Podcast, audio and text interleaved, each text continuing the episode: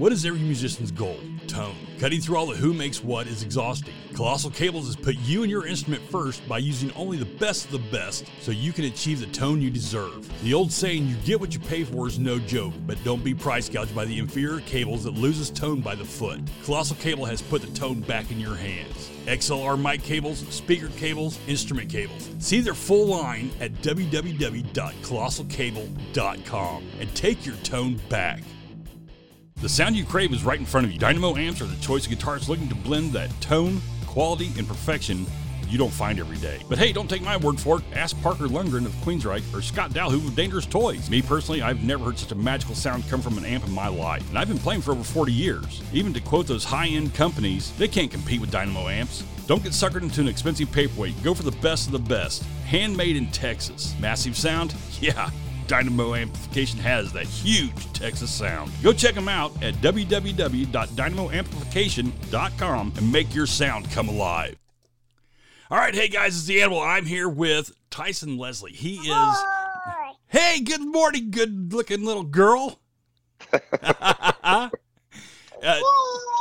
Yeah, Tyson- we're watching Dora right now. oh, Dora is awesome, man. I mean, It's very exciting. it, it, it's a shame that in her, her later years she got hooked on crack, according to Family Guy.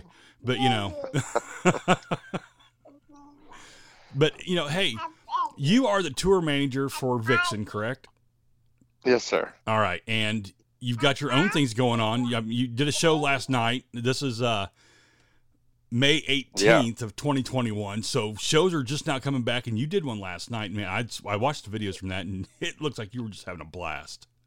We did. Yeah, it was our first um, full capacity show at the venue called the Basement East here in Nashville, and uh, yeah, it was nice to you know a play in front of humans and like lots of them again instead of like everybody being restricted to sitting at tables and those types of things. And then we had about a, a little over 100 performers in the show as well. So it was, it was like a big fat family reunion that, uh, you know, people we haven't seen in over a year. And it was like, it didn't really feel that way though. It was kind of strange. right.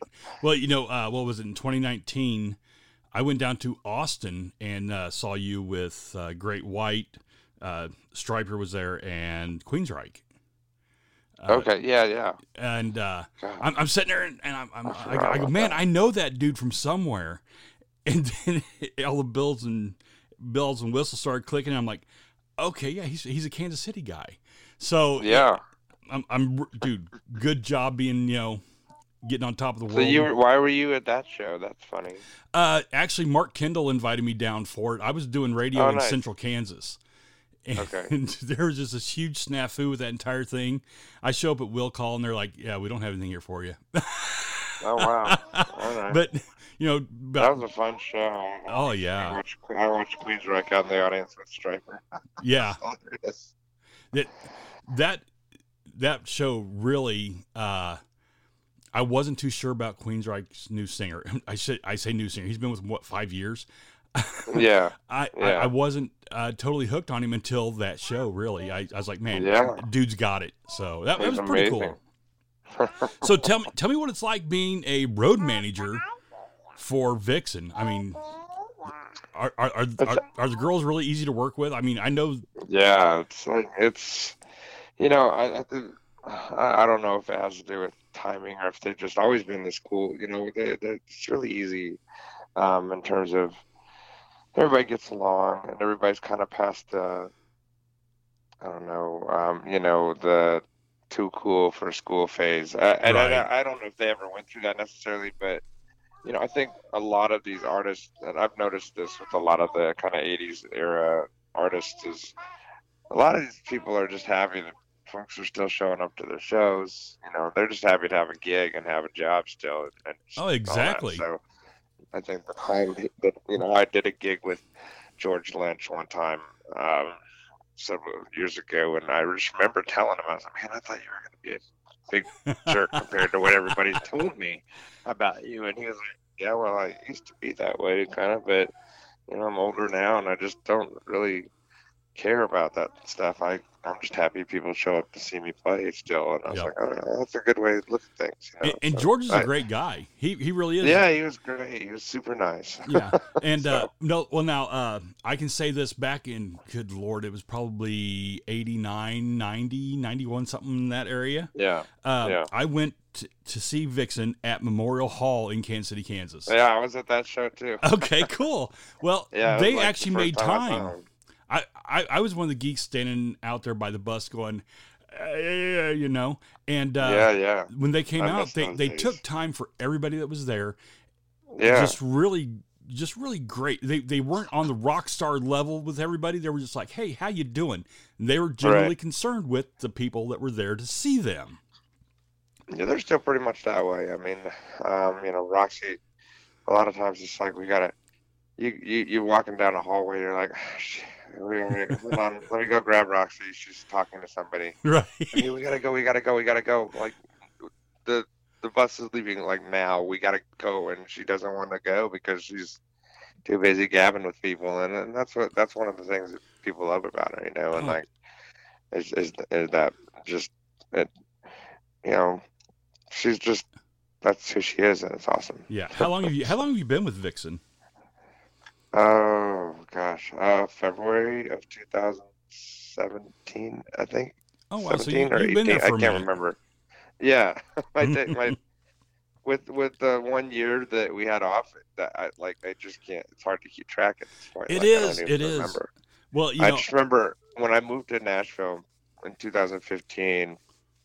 Uh, my first gig was with Tracy Lawrence playing okay keys for him, and that was three months after I moved here. And I didn't keep that gig for very long because I just re- I realized that I'm not very good at playing country music, and and um and and you know a band like Vixen's more in my wheelhouse tonight, so I got that the year a- about a year after I.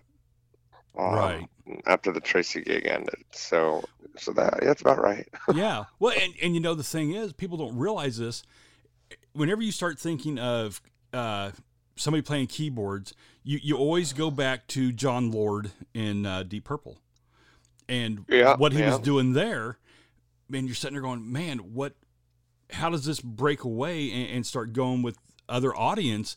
And then you realize that there are some incredible key players out there Oh yeah, that are overlooked when it comes to being a part of a band. I mean, Don Airey, sure. for instance, everybody knows the beginning to Mr. Crowley. Everybody's heard it.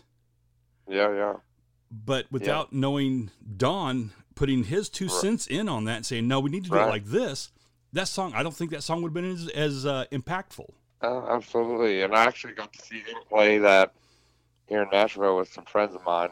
Oh, Um, because they were Deep Purple's in town, and, and Don and, and uh, oh gosh, who else was it? It was a two, two or three of the guys were here, yeah. and uh, got up and sat in with the, a band called the Rock and Roll Residency at the time. That was super cool. and then he did that, you know, he he did Mr. Crowley, and I was like, all right, that's that's pretty cool to be like standing here watching this happen. So exactly. And, yeah, you okay so you, you, you probably geek out at, at when you see somebody doing something like that and you're going yeah i i got to witness this it, be, yeah, you get lots of moments like that here Yeah. in town. I mean, I got to play last night with you know the guitar player from Kix. I got to play Cold Blood with him, you know, and just those Oh. things kind of those little things that happen here is super fun, and that's one of the things that makes Nashville a little bit unique. It's it's kind of like you know it, it, probably living in LA in the '80s or whatever, and just like kind of walking around like oh, and there's that guy, and there's that Right. guy, and there's that, you know, it's just it's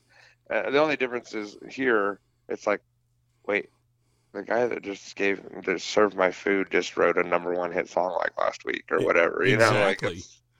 or you have guys that sitting at a restaurant is like is that the drummer for Taylor Swift's band? I don't know. Who's Taylor Swift's drummer? You know, like, but it, it's, it's that kind of stuff. That's really fun. well and, and you know that that's the sad thing about it is you get the super artists such as uh taylor swift or i mean even brad paisley any of those guys Yeah. they know that artist but they don't know the band Sure. Yeah. and without the band let's face it there's not a whole lot of great stuff there Yeah, right. Well, I mean, that's what that you know, that movie that they put out a little while back called uh, what was it, Hired Gun?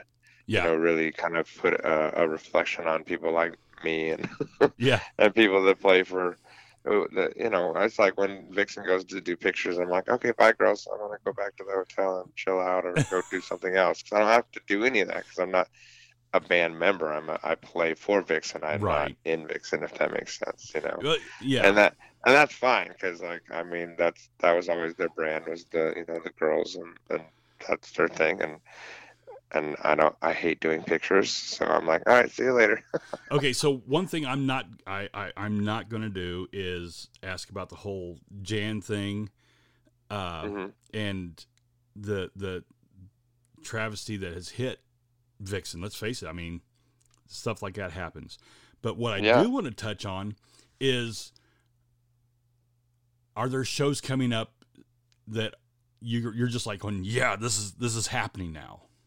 yeah um we have our first show is the second week of june in hot springs arkansas at this amusement park place which i'm really kind of excited about that right cool so i can play gig and ride roller coasters kick ass so that's fun I'm there. yeah, so we're doing that, and then so we have starting in June, we have two to five dates a month for the rest of the year, and then and with supposedly more being added, so um, so I'm totally perfectly happy with that. You Oh, know, absolutely. And let's face it, taking a year off, man, it, it it's time to get live music going again. It's time to get everybody back together and start doing these stellar shows. So, you know, whether it be at Sandstone, and yeah, I know that's not the name of it anymore, but you know, Yeah. or you know, uh, anywhere. Right, So you're still based in Kansas City now, though. Actually, I'm in Dallas. Oh, you are. No, Yeah. Okay. uh, well, the Dallas area. Uh, I was doing I was doing radio in Central Kansas up to uh, when COVID hit, and Yeah. for some reason the powers to be decided they wanted to go talk radio, and well, me being a monkey behind the mic, I'm not going to sit here and talk about politics all day. So Right, I, right. I decided to jump ship. I, I moved down here to Dallas uh, Oh wow. and got married, and yeah, so Good for you. ah, thank you. But you know, the- Yeah, I'm actually moving back to Kansas City this summer. oh so, really? Yeah. Awesome. Well, you know, a lot of people don't realize this. There are a lot of uh, incredible bands that have uh, the people live in Kansas City. Yeah. You, um, you know, uh, Head East. A couple of their Yeah. guys live there. of course, you know. Everybody except their keyboard player. Yeah, exactly. The, the original member, but Yeah. Right. but uh, yeah, and of course, you know, you, you remember Terry Dunn. I do. I played with Banshee in 2008. Oh, nice. Well, I uh, filled in for Billy uh, for Bill Westfall uh, that year when we did they did a reunion show for Rocklahoma. okay. And, uh, so I was their bass player that for that show. Oh, okay, yeah. Well, actually, uh, I talked to Terry last night, and I told Nice. him I, I was uh, talking to you today, and he's like, he's like, oh man, tell him I said hi. so I was like, all right, cool. I, I love Terry. He's good. Yeah, he's a great I, cat. I, I love all those guys in that band. They don't love each other, but I, I love them all. Well, actually, uh, Chuck Hopkins yeah, is working with Terry right now on the new Banshee album. yeah, that's what I heard about that. So I'm, I'm, I'm pretty I'm pretty stoked to hear the new stuff coming out. And Banshee yeah, and and I like myself rendered. Call as a vocalist. You know, he's pretty extraordinary. He's Yeah. pretty awesome. You know, but I also I saw Tommy Lee Flood on the Monsters of the Rock cruise last year. He was there hanging with us. So not like he didn't go with us, but Yeah. I, I was like, I was somewhere in like the merch line or looking at something, and I look over. I was like, "That Tommy Flood from Banshee." That's, it sure enough, it was. That's Uh, awesome. cool. And, and you know, it's it's like it's like I, I've told Terry several times. I mean, we had we had uh, Banshee out in Central Kansas two years ago for a, a festival, Oh, okay. and uh, it's like I told him. I said, I said, dude, I I'm, I'm friends with Kent. I'm friends with Ta- uh, Tommy. I'm friends with you. And at the time, Yeah. you know, Bill was still alive. I said, and I'm friends Yeah. with Bill. Uh, Yeah. it. I, I'm not. I don't care about your guys' politics. You guys did some Right. great music, and that's what Yeah. I want to remember you guys as. Sure. So it, it was just one of those you know little quirky things that was just like, all right, well here's this, so put this in your pipe and smoke it or walk away from it. I don't care, but this is how it is. but Yeah. you know, Terry's really re- receptive to all that, which is really cool. Sure. Yeah. So, uh, going into the the whole genre of music, you've been all over the boards, man. You've been everywhere. Uh, you told me a, a couple days ago you did uh, the reunion show for Giant. Yeah, I actually just saw Mark last night. He played in my show last night. The uh, second guitar player of Giant, um, Mark Oakley. nice. He uh, he. So it was Dann Huff and Mark, and Mark came out and played. Uh, he, what did he play on? He played Tora Tora's Walking Shoes on my Rare Hair show last night. It Oh, was a good nice. He's a great player and a super nice guy. And um, yeah, I that was like that was surreal. Like I mean, because you know, if you look up, so if if you're list for your listeners, if you look up Dann Huff, that's with two N's, D A N N Huff, and you look at his discography on Google, just Google it, and you're just like, what? It's so ridiculous. This, I mean, he played on Michael Jackson's Bad and like all the Shania Twain records and like Yeah. simply the best by Tina Turner, just like all kinds of stuff. And and so the fact that these guys asked me to play in this band, you know, for their reunion show was just like ridiculous. And you know, everybody in that band are Nashville legend, like studio guys. Like they're everybody knows them for being just like because they played on every damn record that you can possibly think of, from Keith Urban to Rascal Flat. Like, ev- Oh I mean, yeah. you could just go down the line. It's ridiculous, and that's all they do for a living now. They don't, you know, because Giant's not a thing really. So they, but there's they've been studio guys for the last twenty years or more, Right. and right. um, and so it was really, and it was really surreal to go over to Dann's house to rehearse for this that thing. uh-huh. I'm like, that refrigerator costs more than my car. like it's it was so crazy, but it was really neat. And he's uh, a really awesome guy, and and you know his whole family, everybody in that whole camp is are really cool. Oh, well, that's awesome. Well, hey, let's take a little break here, and we're going to come back with Tyson Leslie, and we're going to talk a little bit more about the beast that is music. The sound you crave is right in front of you. Dynamo amps are the choice of guitars looking to blend that tone, quality, and perfection you don't find every day. But hey, don't take my word for it. Ask Parker Lundgren of Queensryche or Scott Dalhover of Dangerous Toys. Me personally, I've never heard such a magical sound come from an amp in my life, and I've been playing for over 40 years. Even to quote those high-end companies, they can't compete with Dynamo amps. Don't get suckered into an expensive paperweight. Go for the best of the best. Handmade in Texas. Massive sound? Yeah. Dynamo Amplification has that huge Texas sound. Go check them out at www.dynamoamplification.com and make your sound come alive. What is every musician's goal? Tone. Cutting through all the who makes what is exhausting. Colossal Cables has put you and your instrument first by using only the best of the best so you can achieve the tone you deserve. The old saying, you get what you pay for, is no joke, but don't be price gouged by the inferior cables that loses tone by the foot. Colossal Cable has put the tone back in your hands. XLR mic cables, speaker cables, instrument cables. See their full line at www.colossalcable.com and take your tone back. All right, hey, I'm back, man, and I've got Tyson Leslie. Not only is he a keyboardist extraordinaire, I mean, we're talking, you know, look out, Bach, here we come. This guy can play the drums, he can play, you know, the guitar, the bass. You are the utility man of music, right? sure. Well, I mean, Yeah. It- I mean, I I take I take whatever gigs come my way for whatever people need. I, right. um, you know, I the way I look at it, people go, "Well, what do you prefer to play?" I went, "Whatever I get hired to play." Really. I mean, if they want keys, then that's what I'll show up with. A lot of times, I'll show up with you know keys and a rhythm guitar just so I can have something to do. Because I ain't playing ACDC on keyboards. I just refuse to do that. Stupid, you know. And uh, and um, or um, if it's a bass gig, you know, whatever.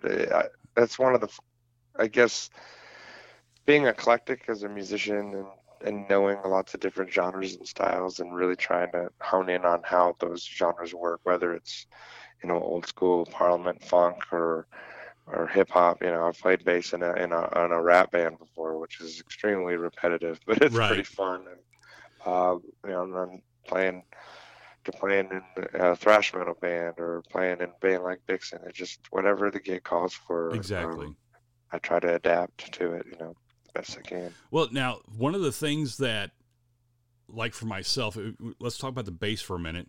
You know, everybody Sure. knows the iconic uh, "Sweet Child of Mine" bass solo at the beginning of it. Yeah, yeah. My favorite bass line that was ever written was is in the song uh, "Waterfalls" by uh, God, who was it? Yeah. TLC or TLC. yeah. Yeah. So that bass line, I'm sitting there going, "Wow, that that was really cool." You know, Yeah. doing the the arpeggiate um, pentatonic scale inside that. You're like, "What are you doing?" But it was just so, Right. it was so cool. I was, I was That's funny. man, I'm a Yeah, I'm a rocker cool. core to core. You know, I Sure. I, I Yeah, but I mean, all the guys that produced all that stuff, like back then, like guys like Babyface and yeah, Jimmy Jam and Terry Lewis and stuff. Those guys are stellar musicians. You know, all Oh. those R&B records are are killer. oh yeah, and you you can't take away from the artistship that is inside each one of those. Yeah. So, I, all right, there, there's my soapbox. We're gonna. so, if you had to narrow it down, and we're gonna call this the the tap moment, what is the craziest thing you've ever experienced yourself on tour or in the studio or whatever? You're like, man, that this just cannot be happening. Well, um, it was me and our, our guitar player Brittany or Britt Lightning. Um, we were pretty new to Vixen, and it was one of our, you know, I don't, I don't know how long we'd been in the band. Not too long at that point, and we played the M3 festival in Maryland, and which is a big, you know, it's basically like Monsters Rock cruise on land. It's just a bunch of 80s bands for three days. It's a lot of fun. And we were leaving the, we went, we got there the night before, like we always do. We don't ever fly in day of show. But what that allowed us to do is see a bunch of our friends play, you know, watched a bunch of bands. As we were leaving, uh, well, first of all, there's a catering area, and the food there is really, really good. They had all these brownies and, you know, pizzas and you know, all kinds of food or whatever. And then we were all leaving, and this guy comes up to us, and he's got a baker's box, and he's like, "You guys like the brownies and catering?" Like, yeah, those are amazing. And they were, because I ate like ten of them by myself. Right? And he's like, "Well, here, have some more." So we all start. Like, oh, thanks, man. Start eating them, and um, I had like, you know, I don't know, two, I guess, or whatever, and. No, I and I'm you know I'm being tour manager. I got to get back to the hotel. I got to work on the set list and get everything ready for the next day. And I sit down on my bed. And I was like, man, I'm really tired all of a sudden. And then uh, and then I realized I started. I lay down and I was like, oh, I'm just sleep. I guess I'll go to bed. And I realized like I can't go to bed. I'm not tired. I'm not tired. I'm oh man. And I just baked. started feeling my whole body, and I was like, and it was so intense because you know if you if, if anybody knows t- on with the pop brownie thing, like you're only supposed to eat like a little bit of it, like Yeah. a corner of it. I ate two of them, and I thought I was gonna die, and and I and and so I lay down and tried to sleep through it, and my phone rings, and it's our drummer Roxy, and she goes, who doesn't do drugs or any of that stuff at all, and right. she's like, I think I'm having a heart attack or something. I need to go to the hospital. And I'm like, and I'm really messed up at this point too. And I'm like, no, you're fine. You're just really high. And she's like, no, I haven't done any. No, I didn't do anything. I was like, the brownies that you ate were not regular brownies. and she was like, oh. And then, and I hear Share, our bass player in the background, just like laughing and then crying and then laughing. I'm like, oh God. And there, and somebody's like, can you get, can you come help with this situation? So I go in there and it's the three of us are a mess. And our singer and our guitar player didn't eat the brownies and they're just trying not to laugh at us. Right. And- but at the same time, they're also kind of concerned about everybody. and I was just like, all right, I can't deal with this. I'm way too messed up right now. So I'm just gonna lay on the bed and pretend I'm asleep this through this whole and listen to everybody act like freak out for a while. and then finally, I just kind of like, because we were really messed up. So you know, finally, I just kind of stumbled my way back to my room. I don't even know how I managed to find my room again, and eventually, f- finally, passed out at like 6:30 in the morning. But it was, it's not. I will say this: as much fun as that story is, it's not fun in the moment. It's oh like, no. it, it's super intense and it sucks and it feels terrible. exactly. And there's nothing you can do about it No. wait it out. At that point, you're just like you're you're stuck in this uh, scenario of, dude, my hands they can touch anything but themselves. Then you put them Yeah, like, it oh wait a minute, It was really weird. exactly. And a lot of people don't realize that there are so many of the artists out there now that even back in the heyday, man, when they would do a lot of uh, illegal substances. yeah, yeah, sure. They don't now. And so That's true. yeah, it's it's just one of those things of am I dying? No, you're high. Well, Yeah, I, I haven't Right. touched that in, you know, 30 years. Well, guess what? yeah, yeah.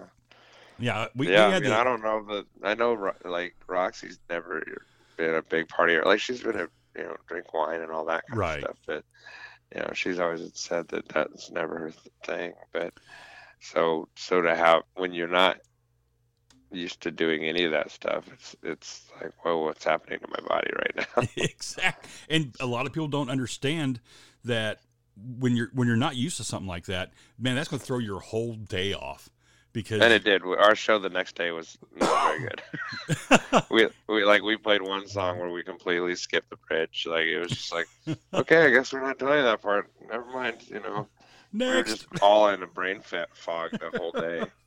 Wow, man. And it you're right. It is funny to hear that story, but man, I'm I'm willing to bet, you know, a million dollars to that whole thing that everybody in the band was like, "Holy God." You know. it sucked.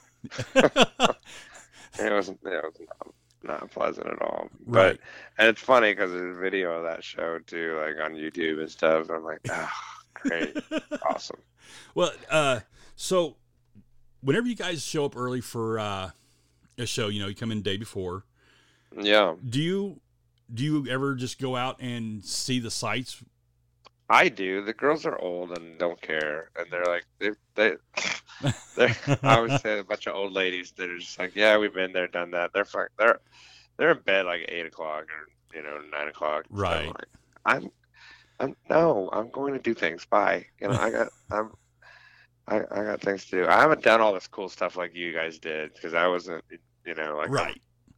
I'm coattail rider right here at this point. You know, I'm just like I, you got to do yes, because you know, like we're in Europe a few years ago, everybody's in bed. I was like, "Are you kidding me right now?"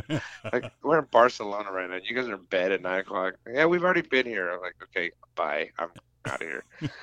and I just, you know, wandered all over the universe by myself. oh yeah. And that I do that a lot. but you know, at this point in the United States, especially, um, I've gotten you know I've got friends all over, like all over the states, and you know whether it's people I went to school with or people I've met, you know, especially now that I've been streaming on the internet for a year. yeah. Um, no, I literally have friends like in all kinds of parts of the United States. And I was like, hey, if I'm ever coming through and you want to come to the show, Yeah. and, you know, you supported me all year. You've kept food on my table for, you know, that's how I made a living during the pandemic time is playing music on Yeah. Facebook and on Twitch.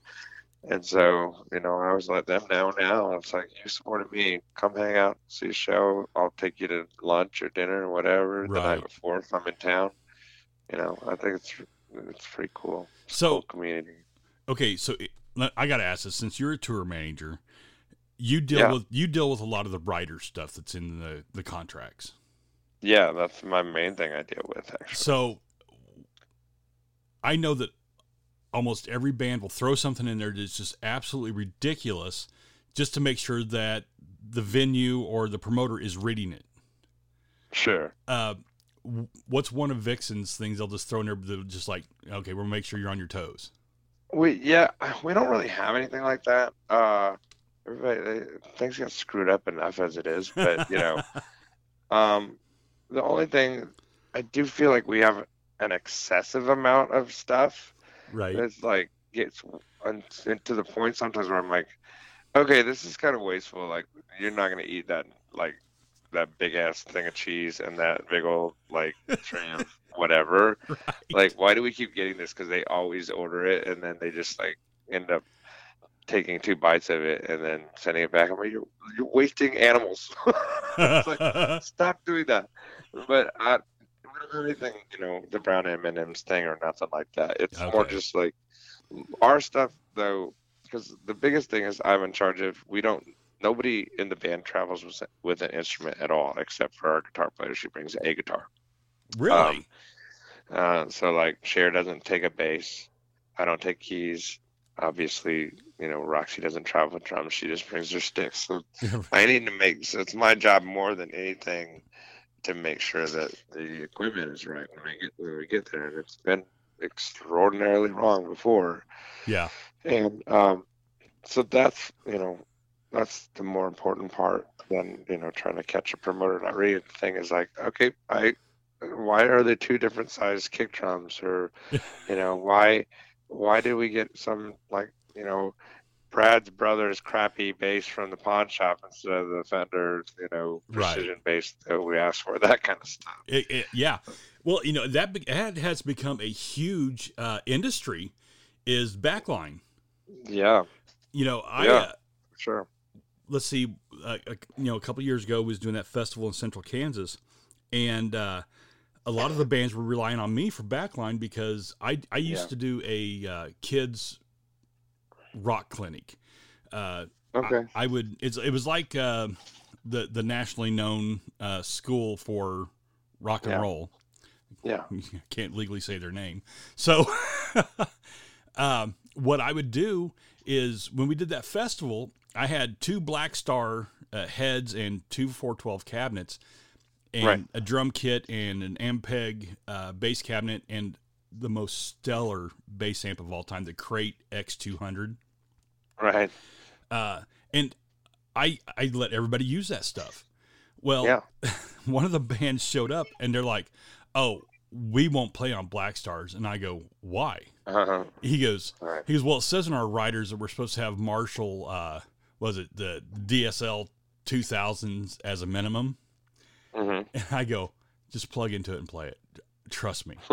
and he was like, "Well, why?" I'm like, "Well." This has been modded by Mike Soldano. Trust me, it's going to do everything you want it to do. Oh, nice. And I had to deal with a, couple of different people about their riders and be like, no, you're not getting that. I'm sorry. Yeah. I mean, sometimes you, uh, you know, there's certain folks that you'll run into that sometimes because there's endorsement com- endorsement issues. Yeah. So, you know, if if your artist is a Sabian artist and uh, you show up and they have Zildjian cymbals, but it's specifically requesting the writer that you know they're they're kind of nullifying their contract with Yep. with the the company that they're endorsing, so they can't that they actually literally can't. So in a situation like what you just described, I I more expected it was more like not being snobby, but like, oh no, we actually have an endorsement with this company, and this is why we asked for it. So Well, we gotta have that. Well, now see, uh, you know, DW, they're huge in the drum world. Yeah. Um, I my kit was a Pearl kit, and Sure. I, I totally I totally understand endorsement deal. Uh, I'm 100 percent for it. I, I love the Yeah, with companies. that's a little tougher, I would imagine, when It you're doing is. backline stuff, you know, because you can't just have access to anything in the world. Well, actually, I got in with a company in Wichita that has, you know, DW, Yamaha, Ludwig, Pearl, Uh-huh. Gretsch. I mean, all of those brands Yeah, in house, and I was able to get them from them nice. for other artists. But Yeah, it, it was just one of those crazy things to me that this going into craft services, one of the Mm-hmm. bands was a vegetarian band. yeah, And yeah. We have two vegans in our band, so So and and uh, I'm sitting there and I go, okay, that. I will I will get you guys a, a, a vegetarian cook, no problem, Mm-hmm. and we'll have some awesome food here for you. They Yeah. didn't even eat. Oh. I'm like, oh, dude, are you kidding? i not only did I pay for the product, I paid the chef fifteen hundred dollars to be here to cook for you. oh wow, You know, so yeah, yeah, yeah. I mean, you know, that's one of the things that I guess as a promoter, you risk those kinds of things and Oh, absolutely. happen. You know, well, you know, Foghat and what has can you own, do? It's like, Yeah. shit, Foghat has their own line of wine, right? and they wanted Sure. like eight cases of it at the show. Oh, hilarious. and I, I, I call I called up uh, Roger Earl, and I go, Roger, I said, I'm not getting that. You're not getting that. I, I will get you a case, but I'm not buying eight. He started laughing. Right. He goes, Where does it say eight? And so I Right. took a picture of the uh, per diem and sent it to him. He goes, He goes, Yeah. He goes, That's supposed to be a one, eight bottles. Oh. oh my, there you go. Yeah, like, right, cool. Because that, that, man, that stuff's like 80 bucks a bottle. Right, I'm sure. But it was, it was a good time. We enjoyed it. Yeah. So, but hey, it, when you guys come to uh, the Dallas area, man, we definitely got to hook up, and I'm going to show you some really cool places that is down here that a lot of people don't know about. Yeah, man, I haven't been to Dallas in a long time. Was that, was that is trees? Is that Dallas? I was there a long, long time ago. Played there Yeah, a million years ago, like in the early 2000s. And uh, I, you know, we had some friends down there and whatever, but we just don't, for whatever reason, we don't get down there very often. You, you mentioned Austin. That was the last time we had played anywhere. And that was it Austin? Is that Yeah. right? yeah, Gosh, we didn't even get to do anything in that town. That sucks. That's the thing is like you come in, you know, some of these towns like that that are like obviously known for music and things Yeah, like that. You don't even get to do anything. So we, you know, because that was a, a run that we were doing. So it was like we did fly in, go to venue, do show, go to hotel, go, you know, because by the time you get done with the show, yeah, loaded out and everything else. There's you know there's no point in going out because everything's getting ready to close anyway. And then uh, you're flying out the next morning to either the next gig or home, whatever. exactly. So sometimes you don't get to. So yeah, I didn't. I, a friend of mine that I went to high school with, she came to the show and got pictures and hung out, and that was fun. But I didn't get to go anywhere, it, you know, go into, into the city or any of that stuff. right. So Well, and you know the, the the crazy thing is, is everybody thinks that you know rock stars just show up and do a show. Man, that's not what it is. When you Yeah. when you show up at the venue, man, you got to make sure the, the amps are set right. You got to make sure that the, your your guitar is correct. You got to make sure that Sure. the keyboards are on a stand that's not going to fall down. You, there's all this stuff that nobody ever thinks about that goes into the show. yeah, yeah. Um, yeah, I, I've seen shows where the drummer's back there playing, and all of a sudden they hit a cymbal, and the cymbal falls over into the kit because Yeah, it wasn't. Know, sure. there's all that stuff, and that's why sound check takes 45 minutes to an hour, and they play one song. Unless you're Vince Neil, then it takes four hours. I don't even wanna get started on that just turd. there listens to him. Well, not even him, but this is a long time ago. But I was in a different band. We toured with, with Vince for a while, and they always tell us get there, make sure just get to work, get there at one o'clock, and we got there at one o'clock and sat there for Yep. four hours every day while they sound checked all day. And Vince wasn't even there. Yeah, he never you know he never does sound sound checks. And uh, i loved all those guys in that band but oh my god. Really? Does it take that long to do drums now? That was brent fitz back then playing with vince. Okay, brent plays for slash now. Yeah. and uh, Well, great guy. You know, I I remember. Uh, God, I can't- what what show was that? I was at. It, it was a Vince Neil show, and he, Yeah. he- you know is when he's doing all the dive bars, uh, back in Yeah. the early '90s. Right Yeah. after he left Motley Crue, he just he, dude. If they'd pay him five bucks, he'd show up and sing.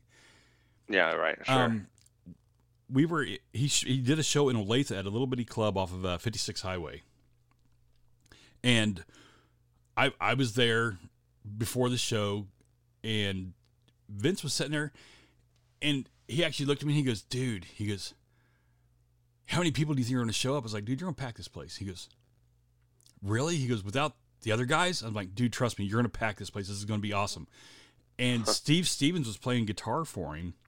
yeah And Steve yeah, walked up, and I, Steve and, and my buddy dave yeah. Well, see, Steve walked up, and I started talking to him about the, the floating tremolo and and how he invented it and what was going through his head and all that. Because I've always been a really inquisitive kind of person. sure And Vince looks at me and he goes, "You really are a guitar player, aren't you?" I was like, "Yeah, I am." he goes, "Most people just that was a sit- good band he had back then Dude, way wasn't back it? in the day Oh my Yeah. god, I, I can't remember Vic who was playing bass. Who was playing bass? Was it Dana Strum?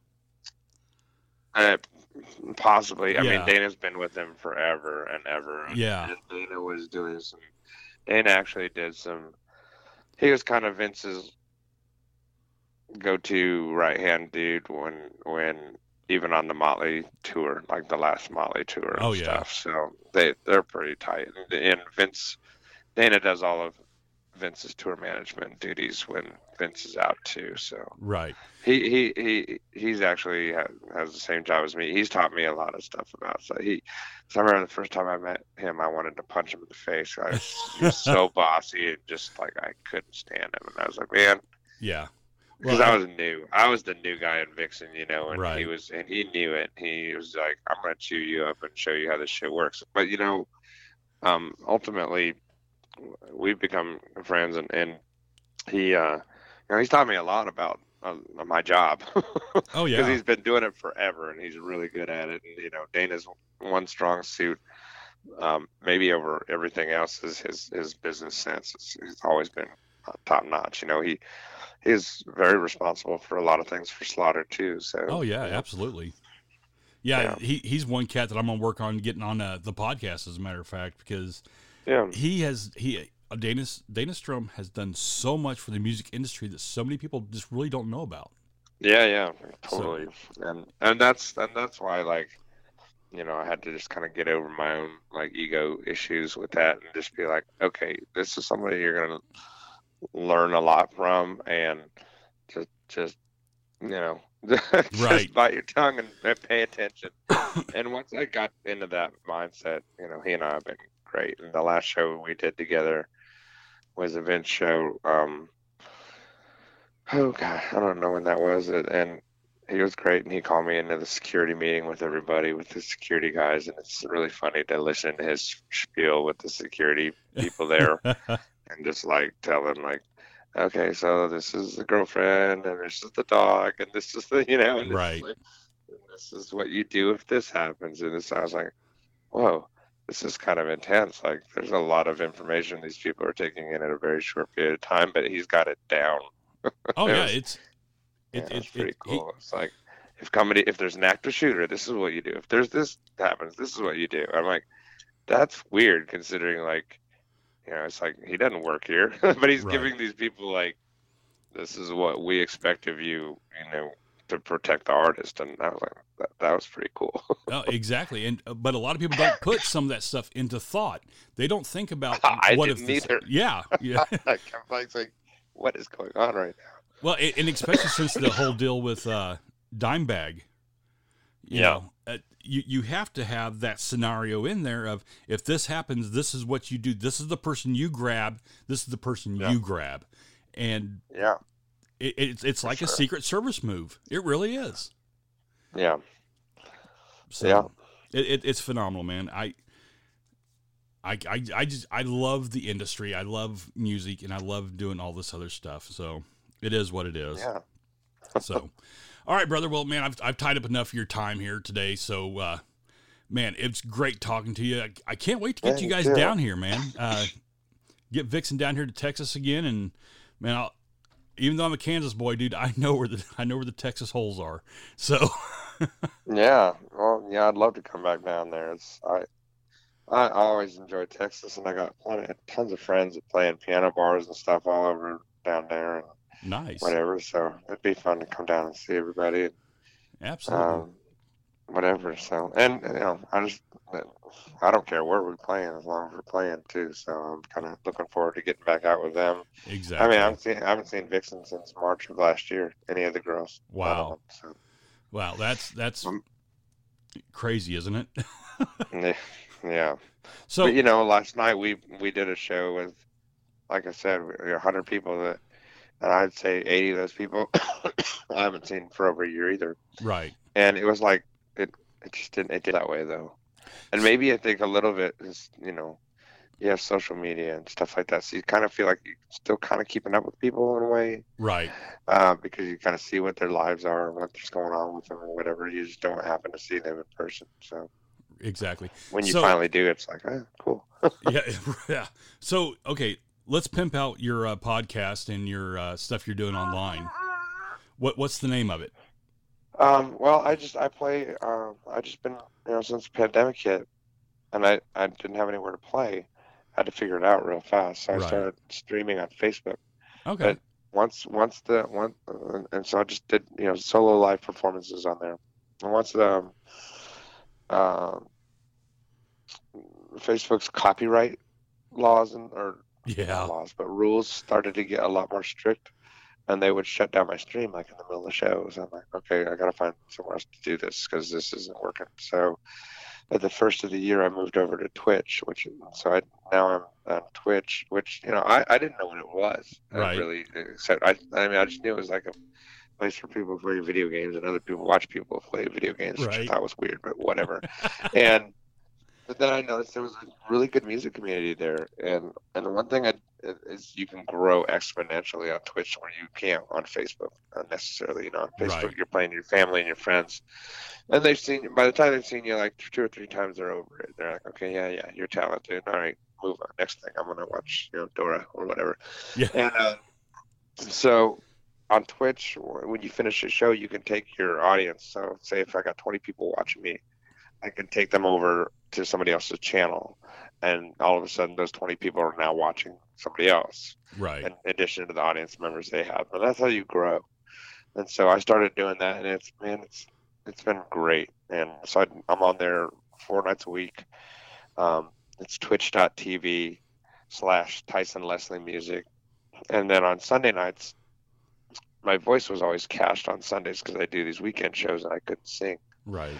So I decided, and I wanted to do this podcast thing called Let's Talk with Tyson Leslie, and and just talk to kind of I don't know, for lack of better terms, my rock star friends that I've met in the last few years with you know tour with Vixen and stuff like that. hmm And so we've had everybody from Troy, from Luccketta from Tesla, and, and like Dave Ellefson from Megadeth, and last uh, last uh, a couple nights ago I had Anthony Corder from Tora Tora, and just you know tons of people like that, like from that time period and stuff. Uh, the stuff that I grew up listening to, and it's really fun because I get I, my interest, like you know, you mentioned earlier, your interest on your podcast is kind of the tour management and stuff like that. My Right. interest is on mine is is not like you know I don't know like we talked to Todd La Torre from Queensryche. My I didn't really and I, I didn't want to get into anything that had anything to do with Geoff Tate or Right. anything that had anything to do with stuff that you can just look on on Google or whatever. I want to know like what was your first guitar that you ever owned and Yeah. you know and who what was the first concert you ever saw and, and what was the first band that you got to open for where you were like pooping your pants and you're like I can't believe that I'm doing that. You know that's stuff that's interesting to me Yeah. and so that's exactly. what we talk about, and it's it's a lot more fun. And I, I just try to I I I make it more about them and their personal, um, like how they how did you get from just being this kid to being in Queensryche, you know, or Right. in Kix or whatever band that I talk to, and that's been a lot of, a good approach because, a, the audience members don't know a lot of that stuff. I don't know a lot of that stuff. Yeah. Like it's interesting to me. It's way more interesting to me. Like, hey, what was the first guitar you ever owned, and do you still have it? And if you do, let me see it. I want to look at it. You know, like Yeah, exactly. cool to me. Yeah. So I don't, know, and because all the controversy stuff you can just find on Blabbermouth or whatever. Yeah, there's plenty it- of places for It- that. you know, the, the the thing is, is I, I actually reached out to uh, uh, a former member of Queensryche's camp to be on the Uh-huh. podcast, and they Yeah. sent they sent me this big letter of, well, we need this, this, this, this, and this from you, and I, I sent Oh, back, wow. I sent back, I said, okay, here's my links. I was like, Yeah. do you want to do it or not? I don't want all this crap of run around. It's yes or no. Right. And sure. they's like, well, at this time, we don't feel that it's uh, prevalent for us. I was like, don't ever ask to do it again. That's simple. Yeah. You know, uh, I, sure, I'm not one of these huge names, Sure. but I am media. I am trying to help you promote yourself because let's face it, being a year off, you Yeah. need some help. Yeah. Yeah. So, Yeah, I mean, Eddie Truncar's talking about. I mean, you know, he's like, there's some artists that come in with like, this is stuff you can't talk about, or this is whatever. And I haven't run into that yet, but uh, you I will with Michael Sweet. a-. Well, I, you know, but but Michael and I are friends too, and he and, and I always tell people ahead of time like, this is what I, this is how I do things, and right. Kind of like the conversation we had before we started rolling. Yeah. yeah so it's like uh, it, it's a little different i guess for me in some ways because so far everybody that i've talked to except for charlie benante are people I know personally that are like Right. people I consider friends. You know what I mean? So um, that's totally different. So when I actually when I went with Charlie, I was like, man, this is gonna be. I actually really had to like rack my brain and make sure I, you know, stayed the course. A of the way I always do things, but B, it's like, um, what do I ask this guy? you know, like it took me a minute to figure that out, and then once I did.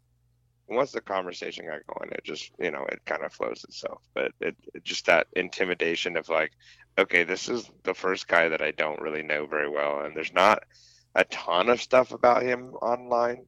I mean, Right. there is, but but it's not like if you're looking up, I don't know, uh, uh, the just if you look up Anthrax, there's plenty of stuff, but if just the individual members, there's not, you know. And so it Mhm. was just uh, it was fun to kind of a good challenge for me to do something like that with somebody that I didn't know really. Uh, the fact that he said yes in the first place, I was like, no way, awesome. you know, It- so, yeah, exactly. I know you know that how that feels. I'm sure you've got Oh. some people you're like, you landed and you're like, oh, whoa, they said yes, cool. Well, you know, okay, so my my th- top three holy crap moments is I've got him was uh, Michael Sweet, who I've been a fan of Stryper since the early '80s.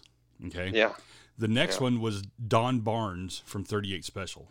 yeah, nice. Love Don, and then the the third holy crap, I can't believe that these guys are agreeing to be on my radio show was uh, the Yeah. Nelson Twins. Yeah, I love those guys. The, they're, yeah, they're um, so cool, and man, yeah. Matt came and played my rare hair show. We did uh we did after the rain, and that was really cool. Oh, that is awesome, man. That's Yeah. that's one of my favorite tunes of theirs. Yeah, you know, so I do this show like three night three times a year called Rare Hair. We just throw a bunch of people from guys that play for Taylor Swift to guys who play on Lower Broadway to guys who record on whatever record, Right. and you know, it just be Nashville players. So throw them all in a pot, and then there's all these '80s guys that live here now, like guys from Winger and, and the Nelson Twins and, and Cinderella guys and, and whatever yeah, and they'll come out and play. So like you know, we had Brian from Kix and Troy from Tesla last night, and and it's just so much fun to throw everybody in and just and just and we play the deep cut '80s stuff that you know you don't hear on the radio. So we don't do the. You're not gonna hear "Living on a Prayer," "Sweet Child of Mine," or any of that crap Right. on my show. You're gonna. We did "Bang Tango" last night and Bonham and you know weird stuff like that. Yeah. fun. Well, yeah, it, doing something like that, I got to go to your next one. I mean, that's all there is to it. I'm going to find a way to make sure I'm at your next uh, event that you do that because that sounds Yeah, like we're doing so August much fun. sixth. August sixth is going to be crazy badass too, because Really? it's like the guest list of players is ridiculous. Um, I mean, I, I can't even remember. I'm too tired, but I, know, I mean, like just you know, I, I mean, we have comedians, we got VJs like Mark Goodman's going to be here, and Oh, nice. uh, Riki Rachtman's going to be here, and um, and Matt Pinfield, and then like you know and Don Jamieson from that metal show Right. be here. I'm, to throw him on guitar, make him play something, and but then we got guys like Billy Sheehan and uh, you know three guys from Accept and guys from Ace Frehley's band. It's just the list is ridiculous, and um, it's a thing called the Rock and Pod. Uh, actually, you're a podcaster. You totally should come because Yeah. that's what the it's a podcast convention okay. and uh, so it's all these podcasters come and they can interview all the music guests and then we have a big jam on that friday night at the mercy lounge for all the music guests are going to get up and they just pick whatever favorite song they have from their catalog of music that, of whatever band Right. you know they've been in and then i put a, a band together around them to perform that song and Huh. That's super fun. awesome. So, anyways, Yeah, I mean that's something you should definitely consider coming to though, because I mean, it's like I said, it's literally for podcasters. yeah. Well, So- trust me, dude. August sixth, I am there. Uh, I think that's the week before my wife has to go back. My wife teaches here in uh, Right. the Dallas area. yeah, mine does too. That's when mine does here. So, So, uh, yeah. and we're she, she is she loves her English class, and she has a master's degree in was it nonfiction writing, something like that. Oh wow, cool. And uh, yeah, this thing is like three days long too, so six, seven, eight. So whatever works Oh. for you, just let me know. We'll figure it out. dude, I will be there for all of them. uh, Yeah, yeah, and I'll bring her with me. She's she's she's actually kind of like my manager, my tour manager. so Nice. it, it's actually Nice a pretty to good, have. yeah, isn't it? Isn't it? You you guys do a job that I don't want to do. I'm just going to be really honest with you, man. It's just Yeah. it's insane. You know, showing up at a venue. We had a big snafu here a month ago where I was supposed to do a lot of media stuff at a at a festival, and we show up and they're like, uh, "You you were supposed to buy a booth." I'm like, "I'm not buying a booth. I'm media." And I told them the whole. They're like, "Yeah, no, that's not how it works." I'm like, "All right, see ya. I'm out." So, Yeah. but it, it is what it is. So, anyways, dude, thank you so much for coming on here. Uh, you know, the, Yeah, man. Thanks for having me. I will actually uh, link this uh, to you through Facebook.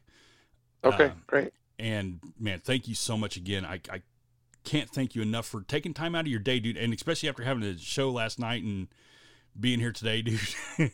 you are a rock star. Oh man, it's, I'm I'm happy to do it. All right, brother. Well, hey, man, you have a great day, and uh, you and little one take a nap and enjoy the rest of your day. All right, you too.